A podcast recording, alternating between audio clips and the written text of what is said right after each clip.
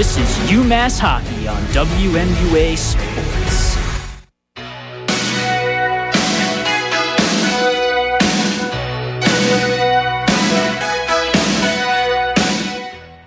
And we are back for another episode of the Hockey Hour here on 91.1 WMUA. Jacob over there is just finishing his vocal warm ups uh, along with John Ruggiero. I am Andrew Golden.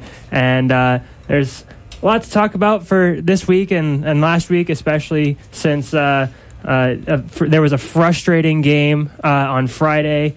Uh, UMass lost to Vermont at the gut in overtime. Two to one was the final score. Uh, a goal that finally broke the ice uh, in the middle, in like the late second period by Ryan Ufko was taken off the board by a debatable major penalty by Scott Morrow.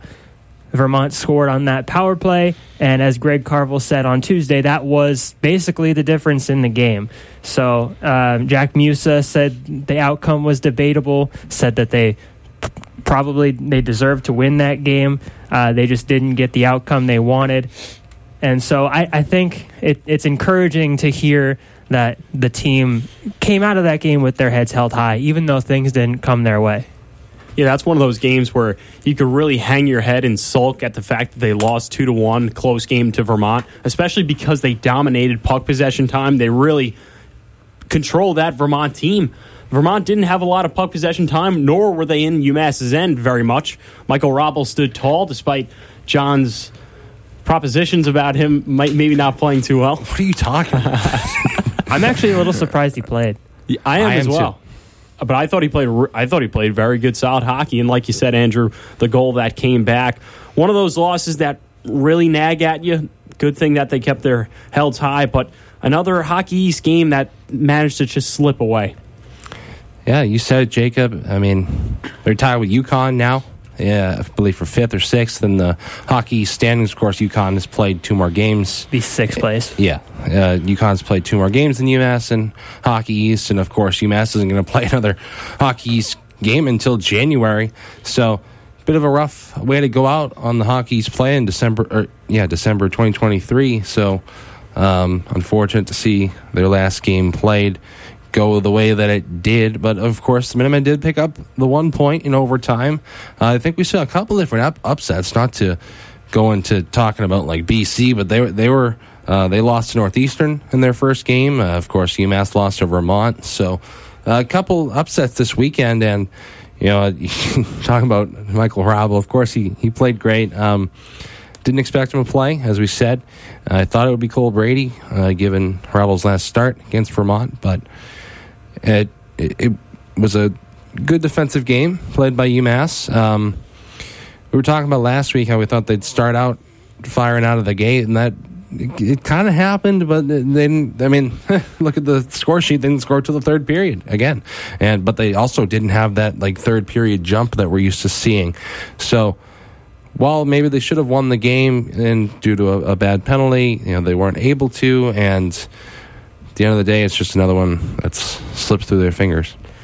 You know, I think I think going back to Hrabal speaks to how much confidence Greg Carvel has in him. In at you know, obviously we've been harping on this all year, but he's such a young goalie and still, you know, with the amount of trust he has in him, and you know, it, it helped. I think it helped that Vermont, you know, took back control of the game about midway through the first. I think, you know, they they they out they ended up outshooting UMass. Uh, it it ended up I think it helped him get into the game. Obviously, we were talking about it um, during the game. He was giving up some pretty juicy rebounds like he normally like he normally does. He tends to uh, at the beginning of games, but I think he settled in pretty quickly, and I think that's part of what caused the game to be such low scoring. Yeah, and if you look back to where this game was lost, I guess Ryan Ufko and Jack Musa kind of alluded it to us yesterday in the in the press conference after their practice. They just didn't get a lot of traffic in front of the net. That's something that they've said they've really tried to work on. They're going to try to do that against Alaska Anchorage, but not a lot of bodies in front. I think back to Lucas Vanroboys' goal in Cambridge.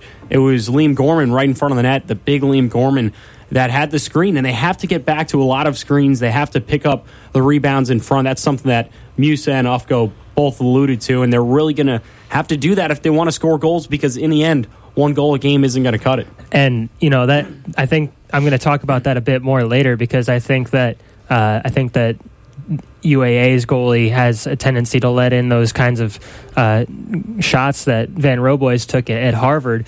But I mean, it, it really is uh, it really is a good point. Uh, Vermont, as as we've seen those three games, they're a really they have a really good defensive structure. I believe believe it was a box plus one, t- uh, one one that a lot of NHL teams are going to. It worked really well for Vegas. Uh, they attribute that to a, a lot as to why they won the Stanley Cup. You know, so I think I, I think it's it's going to be really important to try and figure out figure that out towards the end. Quinnipiac used that last year too. Um, you know, it seems like you, a lot of the better teams uh, structurally are using that system.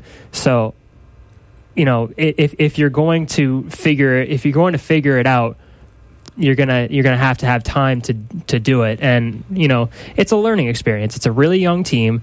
Uh, so you know if they if they get time to figure it out maybe they'll they'll have it settled in you know towards towards the end of the year Yeah, as you said, Andrew, really young group. Um, strength has been the power play, though. But just to go back to what didn't work against Vermont, the power play didn't work. They were 0 for 4, um, and that's it looked bad at times too Yeah. in that They did, and you know, at towards the end of the game, it was like, oh well, good.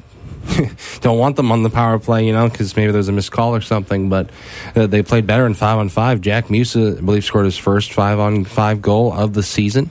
he had Um, he had one in the uh, in the Harvard game Oh, well, but yeah yeah. So last two games, two five on five goals from Musa. So that's good to see. After his first three or four were uh, all in the power play, but of course the power play didn't function well against Vermont. So that's something to keep in mind. You were talking um, in the.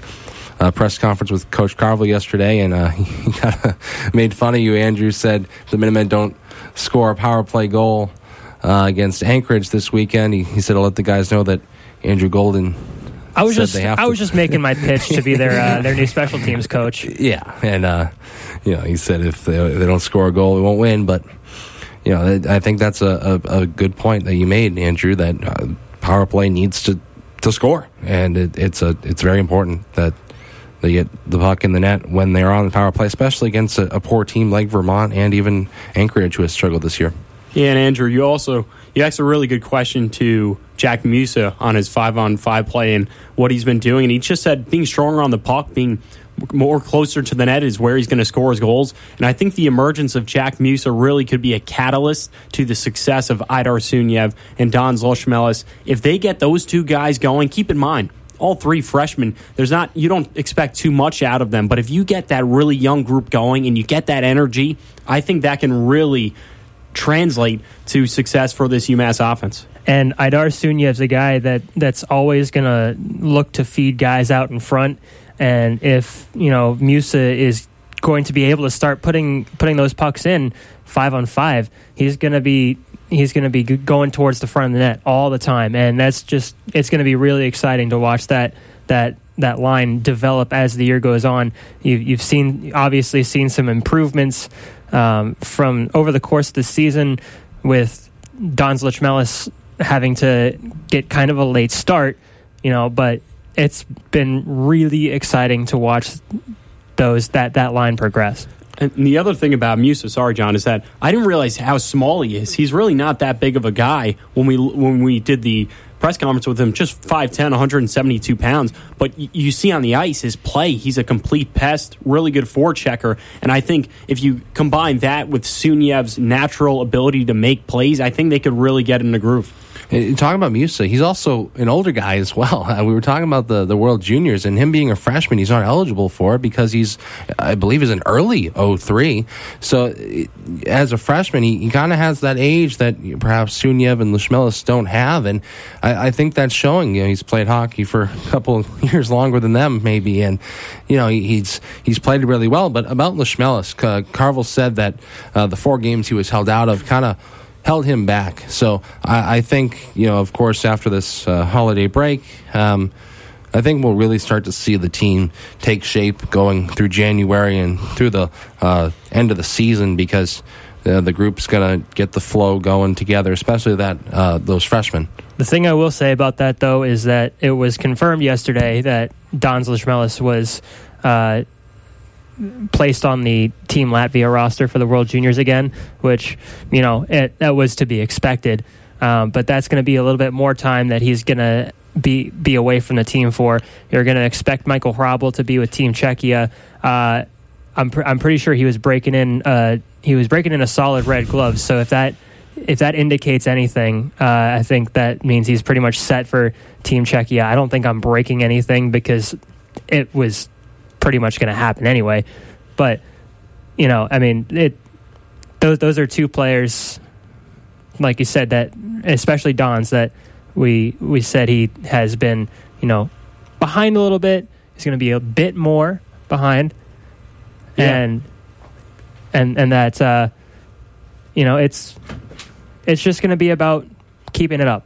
Yeah, and I think the World Juniors is a good point. I think back to last year, UMass lost Ryan Ufko and and Kenny Connor is seeing them go off to play for a Team USA. Coach Carvel doesn't seem to be too annoyed by that. It, certainly was en- enjoyable to see those two players play. They missed them for, I believe, what was it, two games, Andrew? Can you confirm that? I think they missed two. Yeah, I believe so. Yeah, so they missed them for two games, but it didn't impact UMass too much. And maybe this is an opportunity for Dans Ločmelis to really go over and play for his countrymen and, and find his mojo back a little bit. Not to say that he's been playing bad or anything. He's got two goals, one assist, three points in 10 games. But when you're playing with your fellow countrymen, you're off the college campus. It can it, there's a chance it can revitalize you, and I think we saw that a little bit with Ufko and Kenny Connors last year. And Ufko made a good point yesterday too at uh, at uh, Player Media. He said it's going to be a lot of these players' first opportunity to go home in a while. Um, so if if Don's is maybe feeling a little feeling a little homesick, um, but also you know with with Team Latvia, he's probably he's one of their elder statesmen at this point. This is going to be his his third World Junior Championship tournament, so he's probably going to be in their top six. He was in their top six last year. Uh, I have, I, I believe it's a good chance for him to to get on the score sheet, maybe find some of that confidence. You know that we, we we've seen him. He, he's played well, Car- and Carvel says that he's played well. Um, the obviously the the stats haven't quite shown up for him yet, but maybe it's just a matter of him getting on the score sheet for Team Latvia. And I, I think this can only help him. You know, as you said, Andrew, build some confidence, get some pucks in the back of the net because right now he's unfortunately not doing that here in Massachusetts. So hopefully, well, where's it being played in Finland? I, I believe this year. I actually did not. I actually don't know. I think it's in Finland. So hopefully over in Finland he can, um, you know, get start scoring some goals. But yeah, as I said, I think I was saying earlier, you know, once uh, January hits, of course, Hrabal and Ločmelis, they're gonna looks like spend at least two, maybe three games away from the UMass team. So. I think, especially for Ločmelis, it'll be a good confidence booster coming back here in January and hopefully continue some potential momentum that he'll build up in the junior championship. Yeah, Andrew, that's a great point. I didn't even think about that when Ryan Ufko said that a lot of the guys haven't been home, and that's so important. You think back to how early these guys are here. They're not here September 1st on campus. They're here well before us in the summer, training, getting ready, putting on some muscle. So that's going to be really important just from a, a personal standpoint for them. And I, I also want to look forward and ask you guys what you think UMass is going to do as we enter the 2024 year. Because right now, they sit at nine wins, four losses, one tie. They have a lot of Hockey East games that they still have to play. They still have to play Boston College. They still have to play UNH. They still have to play Maine. And that's towards the far end of the stretch. The final couple of games of the season is going to be so important, and I think that's really going to indicate whether or not this UMass team is competitive in Hockey East. and and I think that's just how you, how they want it. You know, uh, it it kind of it kind of fell that way. You know, we I don't I don't think may, maybe maybe Carvel was expecting Maine to be as good as they are, um, knowing knowing who Ben Barr is, and I mean obviously seeing their recruiting class, it, it was pretty crazy. But uh, you know, UNH being good uh, was unexpected. BC being good was expected, um, but having all those, you know, towards the end of your schedule, I think that's that's going to be exactly how they want it. It's going to be ramped up right to a point where they'll hopefully be playing with playoff intensity before it even starts. Yeah, looking through February and into March, it's a it's a tough stretch of games. You have two against BC, two against New Hampshire, but you said it, Andrew. I think that's exactly how UMass wants it. You know, they've looked down upon some worse teams in the past, like Northeastern, like Vermont. Aaron Bohlinger said it after the game against Northeastern that they didn't bring the intensity that they should have because they weren't facing as high of a profile opponent. But the teams like UNH, teams like BC, they are the high profile ranked opponents that they need to have that intensity against, or else, plain and simple, they're going to lose. But I think, you know, they, they've played really well against ranked teams. We've seen it this year, and you know, it, it's going to be a fun stretch of games in, in February. And I was actually listening to a podcast with Henrik Lundqvist and Mika Zibanejad the other day, and Zibanejad was talking about the hockey season and how there's certain checkpoints in the NHL, and that applies not just to the NHL but college hockey. For UMass right now, I think this, the checkpoint is coming into Alaska Anchorage and getting two wins. If they can do that, they're a little bit over that halfway, excuse me, quarter way mark in the season. Then they go up to Lake Placid, maybe get some momentum games under their belt. And then once the new year comes, like you guys said, 2024, pedal to the metal. You got to start playing really good hockey. That's when the second checkpoint comes. And after that early stretch in January and February, hopefully UMass is rolling because it's going to get really dicey really quick. I, I was just counting the amount of ranked opponents they have left, and I've counted potentially five. Of course, you have Lake Placid, you know, um, Cornell. They'll face Cornell and potentially even Arizona State. So you said, Jacob, you know, get get the wins that you need it against Anchorage, and then really try to build the momentum. And I think we're looking a little bit ahead here, but this team takes one weekend at a time. And yeah, right now they're they're focusing on uh, the Alaska Anchorage series, and, and that's what's important right now. And they'll worry about the high profile opponents later. But yeah, it's just a good time to build some momentum right now. Is it too early to do a, a mid season debriefing? No, If, if I was, I, I would present to you guys uh, a question of what do you think they've done the best uh, so far this season, and what do you think they need to improve on heading into 2024? So, I mean, if you guys want to want to take a shot at that, I mean, it, we've we've seen a lot of, of their play so far. Uh, we've we've been able to, you know, gather a lot of information about that. So, I I think the thing they've done best is their third period play. I mean, that's not necessarily a stat or anything, but they've been a third period team and they've closed out games so well. And that what they've also done very well is not giving up and continue to fight through these games. Never giving up is the motto of this uh, year's hockey team. And what they can improve on, of course, I, I mean, recency bias, the power play, you know, 0 for 4 against Vermont. They are ranked 20th in the nation, so that's that's pretty good, but can only go up from there, right? So I think that's a, a big thing to improve on, especially this weekend. Yeah, this a- considering there's 64 teams, you could actually go a lot further down. Well, but- right, but I don't, I don't see them going below 30th if if they continue their little skid there. But I mean, Yeah, no, the- this is a team that that is historically, especially in the Carvel area, had been really good on their on the power play. Yeah. So I, I I don't think they they're going to dip much lower than than you know lower top third. Yeah, this was a loaded question, so I panned to John to answer it. So, my my thoughts on this is, I think the best thing that they've done this season is getting veteran scoring. Think about it. That's something that completely did not exist last year. They didn't have any veteran scoring. Maybe it was Reed Lebster, Cal Kiefiuk, Matt Koopman, even. That was about it. So the fact that four of their top five scorers are all upperclassmen in Morrow and Mercuri and Lonback and Ufko, the fact that they can rely on them gives a lot more growing opportunities for the underclassmen like Jack Musa and Suniev. Think about it. Imagine the upperclassmen weren't producing right now and the whole game was focused on Suniev scoring and Ločmelis and some of these younger guys. It's just that you're not going to win hockey games that way. So the fact that they're structured right now around the upperclassmen is a really good thing, and they're going to lean on that as we get closer to Hockey East play. the biggest negative that I've seen from UMass is just the inconsistent play. And it is, keep in mind, despite our midseason rankings, as we call it, it's still pretty early in the year. A lot of these guys haven't had a chance to build chemistry now. They really should be building it. But the inconsistencies irked me a little bit. I think they're going to gain some consistency as they bond a little bit more. Keep in mind, they, they haven't really had any big trips from what we've seen. So going to Lake Placid, getting to bond a little bit more as a team, I think that's going to be really important for this UMass team. I do like your point about the the upperclassmen because you know what was the story last year? It's you know can Kenny Connors keep up his pace? Can Cole O'Hara you know get on the score sheet? It, it was it was a lot about those guys, and they were freshmen. That was that was a lot. That was a heavy burden to to put on them. Um, but I mean, obviously, Kiefiuk and Lebster were up there and scoring all all year last year.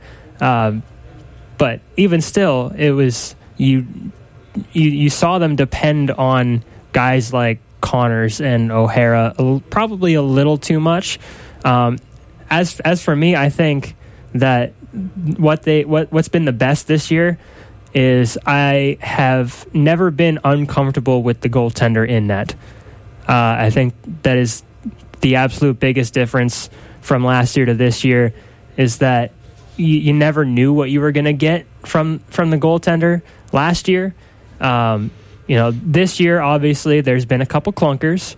Brady had the one in Michigan, or sorry, versus Michigan. Uh, had the one versus Vermont, had the one at Harvard.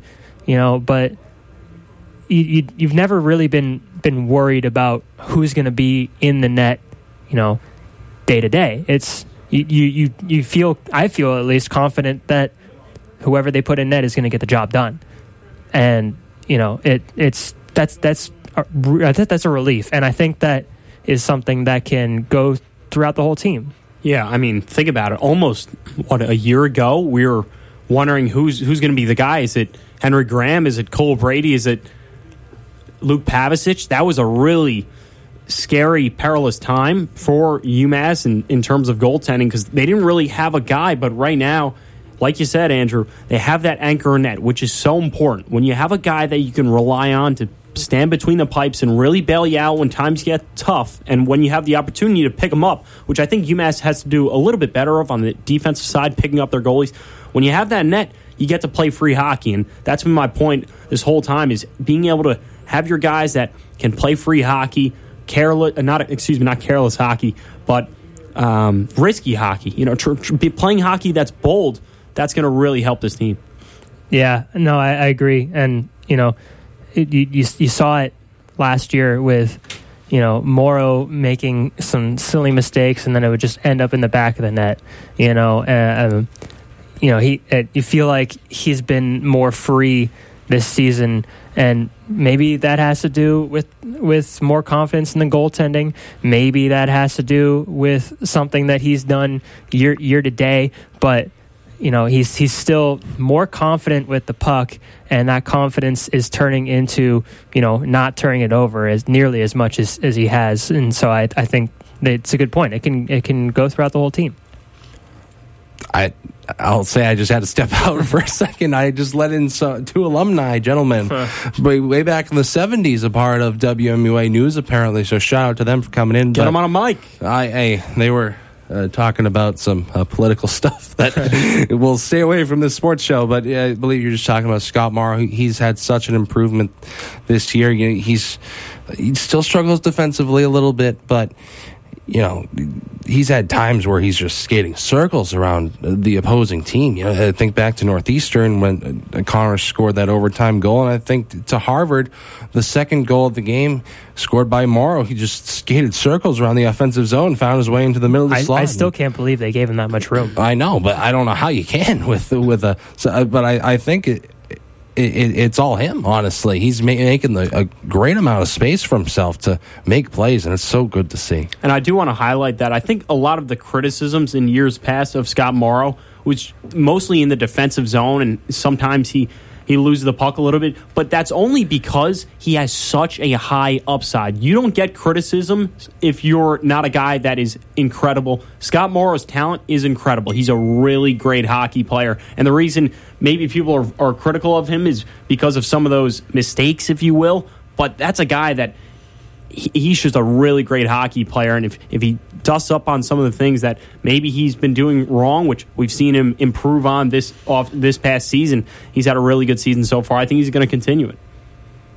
Yeah, I mean, I, you just heard the criticism about his defense from me, right? So I, you know, there's just times where he just gets lost in the defensive zone. I think, but you said Jake, I think you know he's he's still young. The end of the day, only a junior, and I, I think there's so much room to improve from him. He has he has an A plus grade for me in the offensive attacking zone, but the defense, you know, improve a little bit, but he, he's getting there. I do think he's cleaned up on it. Yes, definitely. Yeah, definitely. The the turnovers aren't nearly as egregious. I think I think he he knows I think he knows better how long to keep the puck. You know, a lot, a lot of times he would just try and send it sometimes, and and it would result in some pretty ugly turnovers. Um, but I think that, may may be part of you know confidence, being being able being able and willing to hold on to the puck until you know you can make a move with it, and instead of you know just not using your head and just throwing it around. So. Uh, I, I, I've seen. I think I've seen uh, a heavy increase in his in his hockey IQ over the past year, and whether that has to do with you know everything around him or if it's something he worked on himself, it's been encouraging to see. Yeah, and I think it's the the whole thing with Morrow is it's a mental thing for him, and I've seen his vision improve for sure because there's nothing physical about his game that needs to step up. He protects the puck like an absolute bull, and I know Andrew, you played. You ever play with guys that are incredible skaters that like maybe some junior players and when you're really young and you can't get the puck away from them like there's 10 guys trying to get the puck from them. that's what it looks like when people try to strip the puck from scott morrow his physical capabilities is incredible it looks like he's seeing the game at a lot faster level this year You know, I think of one person when you say that. Growing up, playing with Sasha Pastujov, he was that guy. You know, he was never the fastest skater, still isn't. You know that that's uh, he's he's a Ducks prospect now, and he he was you know never never the fastest skater. That was always his you know the the biggest thing that that he needs he needed to improve on in this in his game. But man, when he had the puck, you just could not shake him off it. And that was what always impressed me, especially since he was an 03 playing with 01s all the time. And you know that that's just that's just that. I, I think it's the I think that's the best comparison to make. Obviously, Sasha's a forward, uh, Morrow's a defenseman, but it's it's the same kind of concept. yeah i think about all the little kids at the hockey camps trying to steal the puck from their counselor the, the 10 on ones it's pretty funny I almost wonder if Morrow should be a forward, but I mean, obviously he's not gonna be one. He's a defenseman and he's improved defensively. But I think uh, another part of his ex- success this year is just that this team's better than it was last year. Of course, he played really well in this freshman year, had a bit of a digression in his sophomore year, but he's right back at it this year. He's leading the team in points. You know, he's scored a couple goals and he said he just skates circles around guys and he's improving defensively and the, the Hurricanes got a good one, that's for sure, and they better keep an eye on him. And I'm not sure how much longer UMass is going to have him. I'd be surprised if he stuck around after this year. I just don't know what they're going to do, or with all their defensemen. don't, Yeah, don't that's a scary thought. can't talk about it don't do I mean, it. because they the Hurricanes just hoard defensemen. Like, where where is the room for Morrow on that team? I don't know. I would love to entertain this argument, but it's also a little scary. I think we should save it for a later date. You, you don't you don't want to think about him not being on on UMass right now. Can't him enough go. The staple of this UMass defense and team. And also, that's that's a reminder that we didn't know if either of them was coming back to this year. It it, it became clear pretty early on that Ufko was, but you know, it Morrow was up in the air for a bit longer, and you know, it, him being back is probably you know a, a lot of why UMass is in the position they are this at this point. For sure, for sure. And, and I guess maybe we should pivot to Alaska Anchorage coming up. Yeah, definitely. Um, we, you know, we, I I did uh, some scouting of them. They have their games up on on YouTube, so it, it was pretty easy to watch. Like especially you know throughout the season, I uh, I I watched the them play UMass Lowell. Um, saw old friend Luke Pavicic uh, get a win for UMass Lowell. I believe I, I can't remember which which one was in net for the win, but anyway, you know it, it's a team that is similar to Vermont in that they are big, they are physical. Um, I think they play a faster game than Vermont, especially the forwards. But from what I've seen, their their systems have a, a greater tendency to break down, and that has allowed for. I think that's that's allowed for them to, to lose a lot of the games that they have is, you know, getting through their systems. So I, I think you know UMass has just got to go hard to the net, and you know they'll get past their defensemen. I think I think it'll be easier uh, than what they were doing against Vermont. Uh, about Alaska Anchorage, though, you, you, just look at what they've done this season. It, it, reminds me a lot of even Vermont, not not just their style of play, but what what um, what they've accomplished in their schedule. They've been able to split series with two ranked opponents in Penn State and Wisconsin. So it's another team that UMass can't take lightly, no matter what their record is, because they've proven that they will beat ranked teams if that team is not prepared well enough or not taking them seriously enough. Yeah, and I think Ufko said it in the presser yesterday. Like you said, Andrew, it's an older team, it's a bigger team, which I don't think UMass is afraid of playing. I think they get a lot of that here in Hockey East, but they're definitely going to have to be stronger on their sticks. Like Ufko said, they have to play just a, a compact game. Don't let all these big guys really rattle their cages. Play that game that they know how to play. And Ufko also talked about how he sees UMass's system as more of like a five man system rather than three forwards and two defensemen. He says it feels like all five of their players can press up the ice and forecheck so well, but they all get back and move in unison with one another. I just thought that was a cool quote that he said yesterday.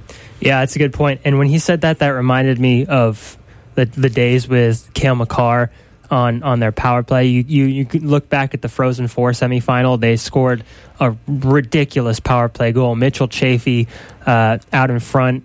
You know they all all five guys were cycling, moving around on the power play. Obviously, uh, not quite the same as as, as that, but you know this, this is still it's still the same concept. I think that's a, a, a great fixture uh, of Greg Carvel's system is that he allows all five players to be you know one unit. So I, I I think yeah you're right. That's a really good really good comment, and I think that's I think that's going to help this weekend. Yeah, for sure. And when you see guys like Moron Ufko skating up the ice, they're just blazing up the middle. Two, one forward will drop back, but it just leads all the guys to be involved in the system. The forwards that the one forward that drops back on defense wants to be involved. He has the capacity to get involved because he's a forward, and it just makes for a really dynamic system, which is what we've seen this year from UMass. And they're going to have to find a way to beat Alaska Anchorage. I think they need to take two here. It is. It's not a conference game, but I do think it's really important because then they go up and in Lake Placid, and then they take on Cornell, who's also a really good team. I think it's important to note that Alaska Anchorage has only scored two goals in their last five games. Um, so while they do have the wins against uh, pretty high powered ranked opponents, they're not putting the puck in the back of the net right now. They've been shut out three times in the last five games. So it, it, seems like they play a really defensive game, at, and that's how they've been able to get wins. They were able to shut out Wisconsin and uh, score a goal of their own to win one nothing. So, you know, if UMass can't get points on the board, Alaska could or Anchorage that is could easily sneak a win past these Minutemen, and uh, I, I think it's just so important to just not take them lightly. And you, know, you said it, Jacob. You need to here. John, you kind of stole one of my points there. in that in the midst of that stretch of two goals in five games is a win. Right. You know, crazy. so I mean, that's just crazy to think about, and especially since after that goal followed a streak of 193 minutes and 30 seconds of them being shut out. You know, so it's obviously they're not going to score. They are 58th out of 64 teams in goals per game with two an average of two goals per game. If you take out the the six to five win over Penn State, which is I'll admit it's cherry picking, uh, they'd be averaging one and two thirds goals per game. So they they don't score a lot of goals, but again, just to emphasize that Penn State game, they do have the, the ability to just break open at some points you know, and especially against ranked teams. They were they were 13th at the time. Penn State was, and Wisconsin was number six. So they they have the ability to upset some guys. Uh, I like the I like the quote from Carvel on Tuesday. Said they can win, they can beat good teams on the road. The message will be about what we do, not about what the opponent does. Yeah, and, and a lot of our points are similar to what we said against Vermont last week and then two weeks before that in Vermont again.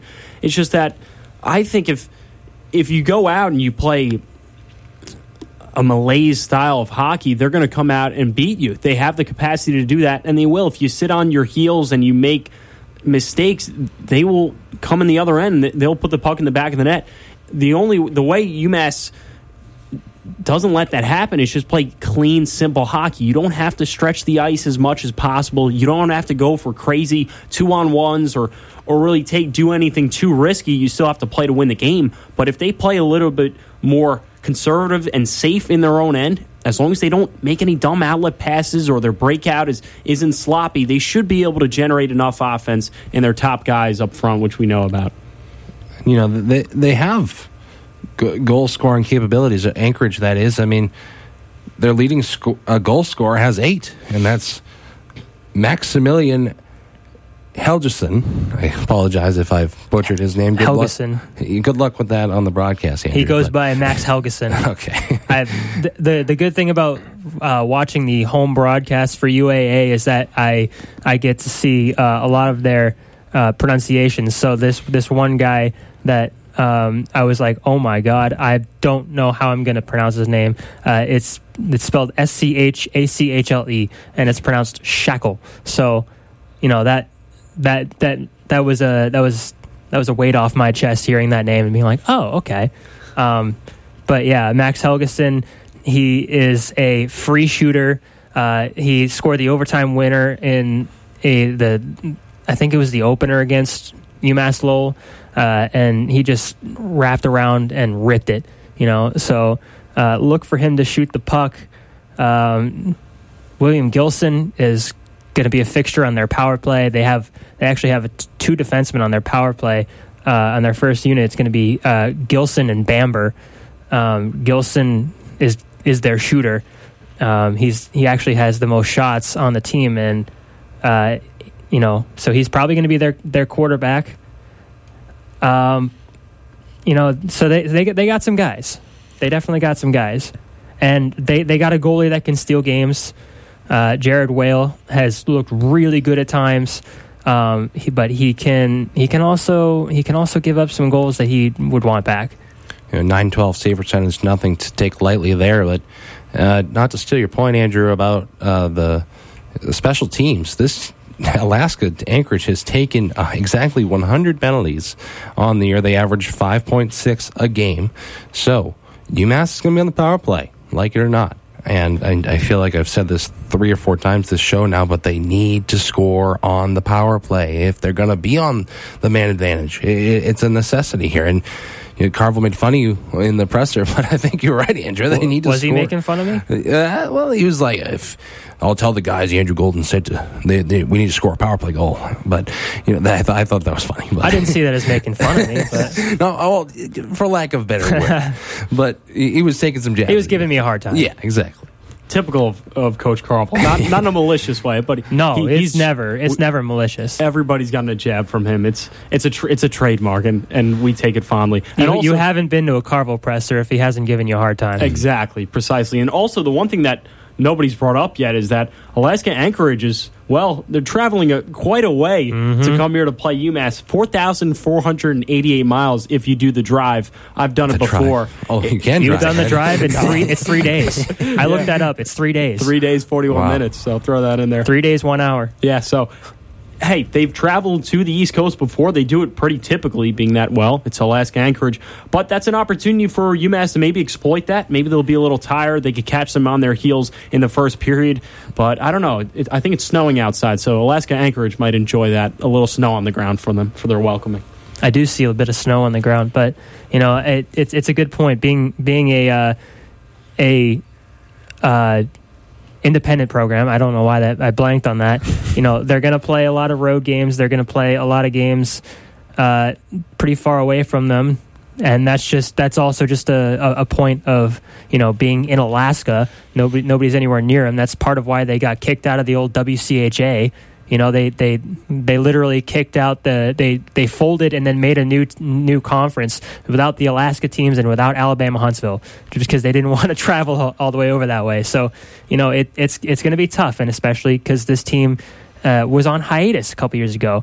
This is year two of the re- of their reincarnated program. So there, there's there's I'm sure there's a, a heavy underdog sense in there, and uh, Coach Carvel said it on Tuesday as well. He said it, it's easy to coach uh, a, a, group of underdogs. You just throw them on a bus and you know let them have at it.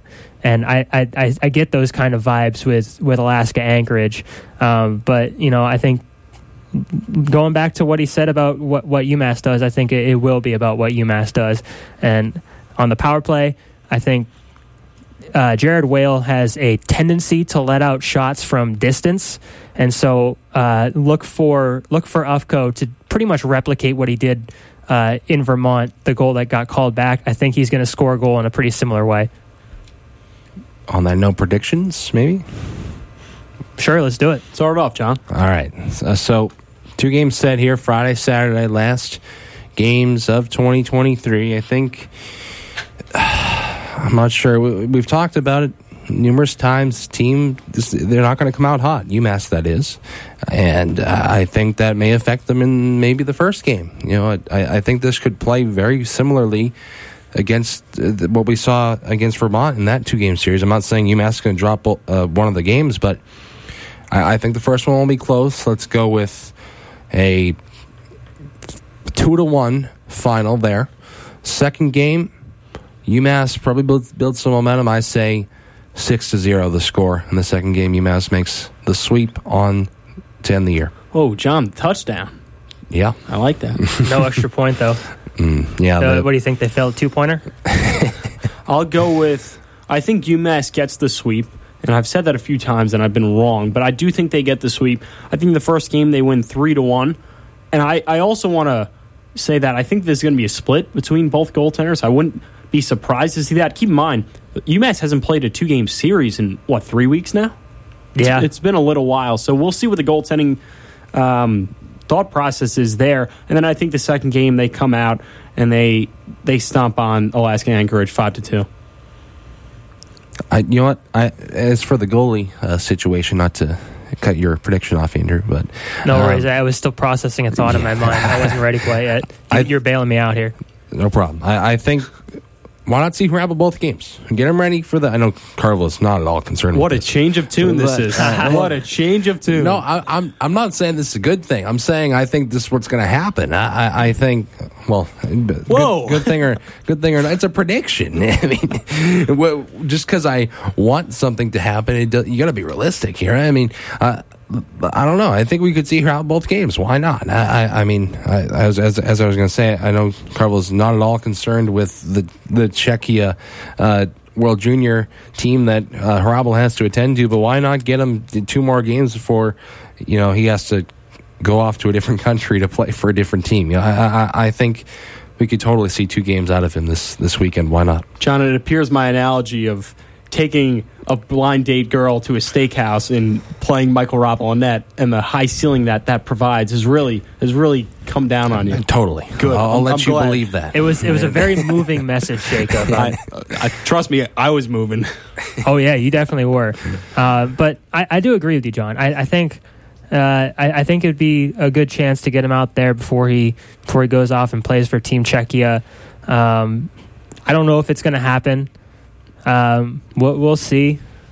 Um, as for the series, you know, uh, if you if you look at Alaska's schedule, in two game splits, they have a lot. They have a lot of instances where they have a close game and then they have a game that's really broken open. And the games that have broken open have not gone in their favor. You got uh, two one loss followed by a five one loss. You got a six one loss followed by a five to four loss. You know, um, so I, I do I think it's going to follow that pattern. I, I think that you know it's going to be close. They they it's a low scoring team. It's it's a team that doesn't give up a ton of goals either in, until until they're really out of it. Um, so I think I think there's going to be one close game, and then I think UMass takes one pretty handedly. Um, but I, I, think we see another thrilling overtime win at the Mullins Center. Uh, whether that's game one or game two, we'll see. Um, but I think UMass is going to take the other game pretty handily. Watch this be just an absolute slugfest. I mean, we were we were talking we were talking about uh, Harvard, and we, we all predicted that to be a low scoring game, and we saw how that turned out. So I don't. I think maybe we should stop these predictions. Slugfest in terms of scoring, or in scoring. terms of you know after whistle stuff because Both. this is they they can definitely do that too. Obviously, a lot of it has to do with the six game Governors Cup series against uh, Alaska Fairbanks uh, those uh, last two games last weekend got pretty pretty rough. That has to be a crazy rivalry. I, I can't even imagine that. yeah, and especially since uh, especially since Fairbanks has taken every single game from them since the uh, reincarnation of UAA. So you know it it's definitely a, a brutal series, and it was fun to watch. Um, but just because of the circus, it kind of became. Uh, I asked Ryan Ufko about that, and you know he said he, he said he just gotta you just gotta keep the team reeled in, make sure they don't get into you know all that stuff after the whistle, and it. Uh, for for the most part, I, I think UMass is a pretty disciplined team. I don't think you'll see too much of that, um, but you know that could be another way to goad them into taking penalties. So uh, that that could be a pretty big factor. Yeah, UMass is really going to have to anchor themselves and keep them out, out of the penalty box against Alaska Anchorage, if you will. And on that note, fellas, any final thoughts Ooh. going into this weekend? Well, no. they they, they got to take them both. I think. Yeah. I, I, think I think they will view anything less than six points as as as a bad weekend. So we'll we'll see them. I, I think I think we'll see them with the with the intensity that that, that comes with that. I don't have any funny analogy for you, Jacob, but as Andrew said, gotta gotta take both games. The, not, I, I said it in probably a text message to our hockey chat. Anything less, well, of course, there's no points on the line here, but anything less than three points, I think in both games is unacceptable. You, you predicted overtime, and I respect that, but both games have to end in regulation, and they have to be, you know, defining wins to end the year. Yeah, I, I, agree. I do think that they need both wins, but they also needed a win against Vermont, and that wasn't the end of the world. It, kind of a game that you left with your head held high. But with that being said, that's pretty much a wrap. I do want to talk about a little bit the NHL if we have time. Is that okay? I, have got class in 8 You've minutes. Got class. Well, you guys can happily. You better start talking. Andrew, go NHL? Bruins and Rangers and Lightning suck. Fair enough. Me and you, Andrew. Let's do it. Uh, what do you want to talk about? The Tampa Bay Lightning. Uh, okay. Austin Watson was the farter, by the way. Anything else? Give me your rant. Give me the best rant. Did you not see that, John? No, I, I did. Why are we talking about that? I, I just wanted to throw that out there. I, that I that I found out who it was, and it was Austin Watson. So that's incredible. Um, it's not Vasi. It was it was Watson. um, as as for the team, you know, uh, I think I think that that game, you know, before that was the the best game they've played all year. I know that people were talking about the Bruins, the game against the Bruins, the overtime win against the Bruins being their best, but I think that I think that one is better. That, that was their best game, then that's that's an issue for they, you over there. Huh? well, that's what I'm saying. I'm I think, just playing. I, I, I, think that yes, or I think it was yes, no, it was two days ago. I think that was their best game of the year, and um, you know, it, it took it took them a while to to get going in 2019-20. I, I I would consider their their turning point either the the Sweden series against Buffalo or the or the New Year's New Year's Eve game against also Buffalo. Um, but you know, it, it's a slow starting team. It was the the issues were especially glaring this year, um, but I still have tons of faith in them. Uh, I I'll, I'll I'll believe they're done when I see it. On, on that note, I'll let you take it away, Jacob. But uh, thanks for having me, boys. I got to run. So Thanks, Sean. good luck. Get out of here. Good luck Have, a, hearing have, a- this. have a good class. Good luck here in this Rangers propaganda over here. Go But get thank that you. C. Oh, I don't I don't know if I've ever heard propaganda from Jacob. I think it's always been, oh man, we suck. It's straight facts. I'm a straight facts guy. See you later, John. Um, Even though they're up there, though, right? dude, they're up there. and They were first in the league as of yesterday. They lost last night. I believe it was three two. I was I was in the gym. I didn't get to watch the whole game, but they lost Getting- to the getting the Senators. pump in. Getting the pump in. Yeah, we got to get Yes, pumped sir. up when the Rangers are pumped down. But that being said, the goaltending issue. I know you're a big goaltending guy, being that you guys have Vasilevsky. I'm not too considered. Um, excuse me. I'm not too concerned with Igor Shesterkin. I think the defense has been exceptionally well in front of him, but is- it is a little glaring to see him not play his best hockey. I think you know he's he's built up the reputation similar to Vasilevsky. You know, with Shesterkin is Shesterkin, Vasilevsky is Vasilevsky. You know, I think they'll both find. I think they'll both find themselves by the end of the year. Um, it, it'll it'll probably be they'll, they'll be okay. I don't I don't think there's going to be a goaltending issue, and you know, especially since. Uh, their their backup Jonathan Quick has randomly uh, returned to his uh, Conn Smythe winning form. Shout out Jonathan Quick, UMass legend. UMass alum. Gotta love that. Let me tell you, as a guy that was heartbroken by Jonathan Quick in 2014, I was not happy with him coming over. But starting the season, I believe he's 7 0 1. He's either 6 0 1 or 7 0 1. He's looked really good. I can't believe a guy of his age is playing that good of hockey. He's he's at fourth in goals saved above expected, and he has by far the the, the lowest workload of, of everybody in that in the top of that list. It's all it's all guys that are like solid starters. Adin Hill's up there. Um, I, I, I forget who else, but you know he he's up there and he's played eight games. Yeah. It, it's, it, it, it's a point where I've, I've added him on my fantasy team, knowing that he's not going to get many games, but that he's probably going to make up for it with the amount of fantasy points he's going to get me. Oh, it's it's ridiculous. You must be loving that. So that's fun. But there's a lot of good hockey left. I mean, we've seen a really good hockey season. I know we're kind of running out of time in the show, but there's some good hockey coming up. NHL Winter Classic, January 1st, should be a lot of fun. I hate to admit it, but I told. Oh, it's Seattle Vegas. Yeah. Yeah, the Seattle, Seattle jerseys are unreal. By the way, Have Uh, you seen them? Yeah, I got to check them out. yeah, they were they were leaked by uh, they were leaked by like WWE or something like that. Really? Yeah, I got to find that. Uh, it, it's a it's an ode to their old Seattle Metropolitans jerseys. You know, with the the red the red stripes, the Seattle going down the going down the S.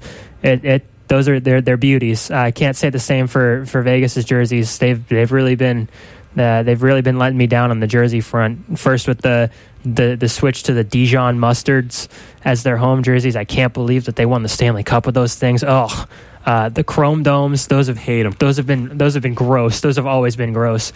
Don't make the chrome domes a thing. Leave that in Europe. Oh, that's I. I can't But uh, but the the Winter Classic jerseys are just just another addition. Have you ever been to a Winter Classic?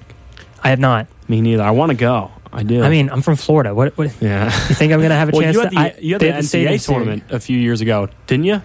Or was that Yeah, last they, year? they've they've had the uh, they've had the Frozen Four there Yeah. three times now, and that's actually how we got started. Uh, my my dad and I uh, went to the Frozen Four in Tampa in 2012. We got to see uh, uh, then freshman Johnny Gaudreau take BC to the championship. Uh, Chris Kreider was in there too, but. Um, yeah, we we just followed it ever since. It's been there three times. I got to see the the Quinnipiac uh, 10 second overtime winner. That was that was a beauty. That's probably probably the best sports moment I've had this year is being able to see that in person. Um, but I we I didn't go to the Stadium Series game in Nashville just because you know. yeah. Yeah. But uh, yeah, I mean, it is it is what it is. Yeah. And I know the and, Rangers. and I'm sure the Rangers will get get another shot at an outdoor game soon enough, right? Oh, for sure. Yeah, MetLife Stadium, Rangers Islanders. I've got a buddy that's Oh, is that to- happening? That's yeah, a- it's, it's a Stadium Series game? legit Stadium Series game at MetLife. I'm not a big Stadium Series guy, to be honest. I just even like not even Stadium Series, outdoor games because MetLife is the biggest stadium in the NFL. Like I've never understood the view. Like how, how can you see a hockey rink, you know, on, on an NFL field? Definitely got to bring your binoculars for that. Yeah, for sure. I just feel like I'd much rather watch it at the Garden or, or in my comfy sofa. Yeah, exactly. Especially since it's probably going to be pretty cold out there too. Oh yeah, gonna be freezing. Remember when the uh, remember when the Winter Classic was in was in Minneapolis Oh yeah. and it was like four degrees out. People were just bundled up and and the Blues just ran them out of Target Field. That was bad. Like like imagine being a Wild fan going to that game and just being run out of out of your out of your your baseball team's building. your own barn. Yeah, I mean that's horrible. I will say that when it does snow in the Winter Classic games, if it does, it, I think it's a cool look. That is true. Yeah. it's one of my favorite looks. the uh, s- the snow in the first ever Winter Classic was probably the best thing that's, That's what happened I'm to the thinking sport of. in a while. It's awesome, isn't it? You know the, the the shots of, of Crosby staring down. I think it was Ryan Miller in, in the shootout with the snow with snow falling. No, that's just that that's something that that turned the Winter Classic into an instant classic. Oh, for sure. That that did it justice tremendously, and it brings you back to the pond hockey days on the ice. I love Mm-hmm. playing pond hockey with the snow falling. I, I really hope we get to we get to do that uh, this winter. Hopefully, it'll get cold enough so that the ponds will even freeze. I don't I don't think I was I was even able to uh, last year since the pond uh, since the ponds around here never never froze enough. So uh, you know, hopefully we get to do that again, or at least I uh, hopefully I get to do it at some point Yeah. you know. Um, but I think that's gonna just about do it for this sh- this week's show. Uh, thank you guys for listening. Thank thank you for listening to us talk about nonsense for for half the time. Uh, we got both games of this weekend series.